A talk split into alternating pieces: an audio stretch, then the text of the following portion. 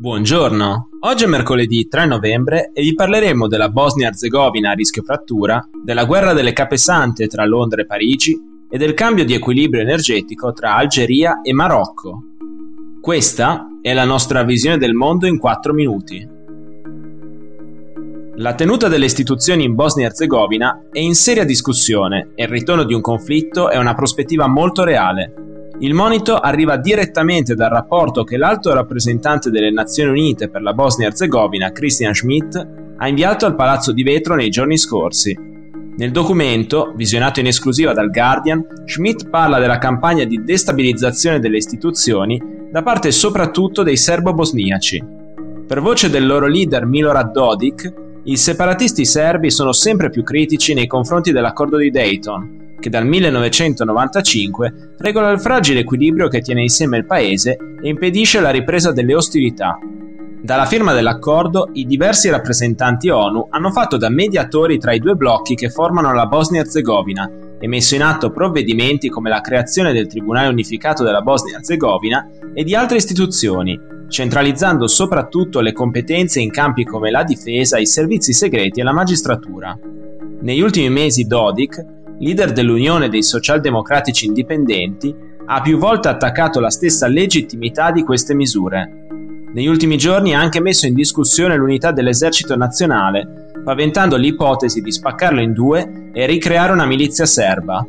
Oltre al ruolo di mediazione per fermare la possibile escalation, l'alto rappresentante Schmidt ha chiesto alla comunità internazionale di aumentare il numero dei militari presenti nel paese come forza di peacekeeping. La missione europea EUFOR conta in Bosnia-Erzegovina poco più di 700 militari, mentre la NATO è ormai presente solo a livello simbolico con il suo quartier generale a Sarajevo. Entrambe le missioni vengono rinnovate ogni anno con un voto del Consiglio di sicurezza e sono in scadenza breve. Il voto è atteso proprio oggi, ma rischia di risolversi in un nulla di fatto per il veto minacciato dalla Russia, che non ha mai approvato la nomina di Schmidt come alto rappresentante e soprattutto ha intensificato la sua politica di influenza nei Balcani, sostenendo proprio i separatisti serbi e la loro politica scissionista. Nonostante il lancio della monetina nella fontana di Trevi, uno a fianco all'altro, i sorrisi a favore di telecamera, i rapporti tra il primo ministro britannico Boris Johnson e il presidente francese Emmanuel Macron sono tesi da giorni. Al centro del contendere tra i loro due governi ci sono i diritti di pesca nel canale della Manica, uno dei tanti punti degli accordi post-Brexit che il governo britannico continua a mettere in discussione. Anche se l'intera questione riguarda poche centinaia di pescherecci francesi e britannici, il tema appassiona le opinioni pubbliche su entrambi i lati della manica. Boris Johnson l'ha fatta diventare una questione di prestigio nazionale grazie alla visibilità che questo gli garantisce presso l'elettorato conservatore, mentre Macron non può permettersi di cedere a poco meno di 6 mesi da un'elezione presidenziale sempre più incerta. In teoria, secondo l'accordo raggiunto tra Gran Bretagna e Commissione Europea, i pescherecci francesi possono operare nelle acque britanniche previa concessione di una licenza da parte delle autorità inglesi, così come quelle francesi devono darne una ai pescatori inglesi che la richiedono. La scorsa settimana, la Capitaneria di Porto Francese ha sequestrato un peschereccio britannico perché operava in acque territoriali senza licenza, scatenando la reazione di Londra che ha convocato l'ambasciatore di Parigi per chiedere spiegazioni. Lo scambio di accuse tra i due paesi è arrivato fino al G20, dove Macron ha minacciato ritorsioni commerciali se la Gran Bretagna non cederà sui diritti di pesca, mentre Johnson ha fatto sapere che il suo governo potrebbe avviare azioni legali contro Parigi attraverso il meccanismo di risoluzione delle dispute dell'Unione Europea.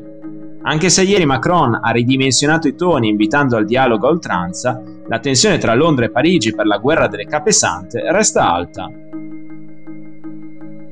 I rapporti tra Marocco e Algeria sono sempre più tesi. Dopo mesi di ritorsioni reciproche, il 31 ottobre il presidente algerino Abdelmadjid Tebboune ha annunciato la fine del contratto che legava i due paesi attraverso il gasdotto Maghreb Europe Gas Pipeline. Il sistema di condutture sottomarine di 1.400 km trasporta dal 1996 più di 10 miliardi di metri cubi di gas ogni anno dall'Algeria alla Spagna e Portogallo, passando per il Marocco. La rescissione del contratto rappresenta per Rabat una perdita dei royalties pari a circa 180 milioni di euro l'anno e una riduzione enorme delle sue forniture di gas. Nel frattempo, l'Algeria si è affrettata a confortare i suoi partner europei confermando quanto già detto a fine agosto dal suo ministro dell'energia. Il progetto di Algeri è rifornire la penisola iberica usando solo il gasdotto Medgaz, che collega direttamente il paese alla città spagnola di Almería. A fine novembre, la compagnia petrolifera statale algerina Sonatrach conta di terminare i lavori di potenziamento della struttura e far arrivare in Spagna almeno 10,5 miliardi di metri cubi di gas naturale ogni anno, 2 in più di quelli garantiti fino a oggi. Per oggi è tutto, dalla redazione di The Vision, a domani!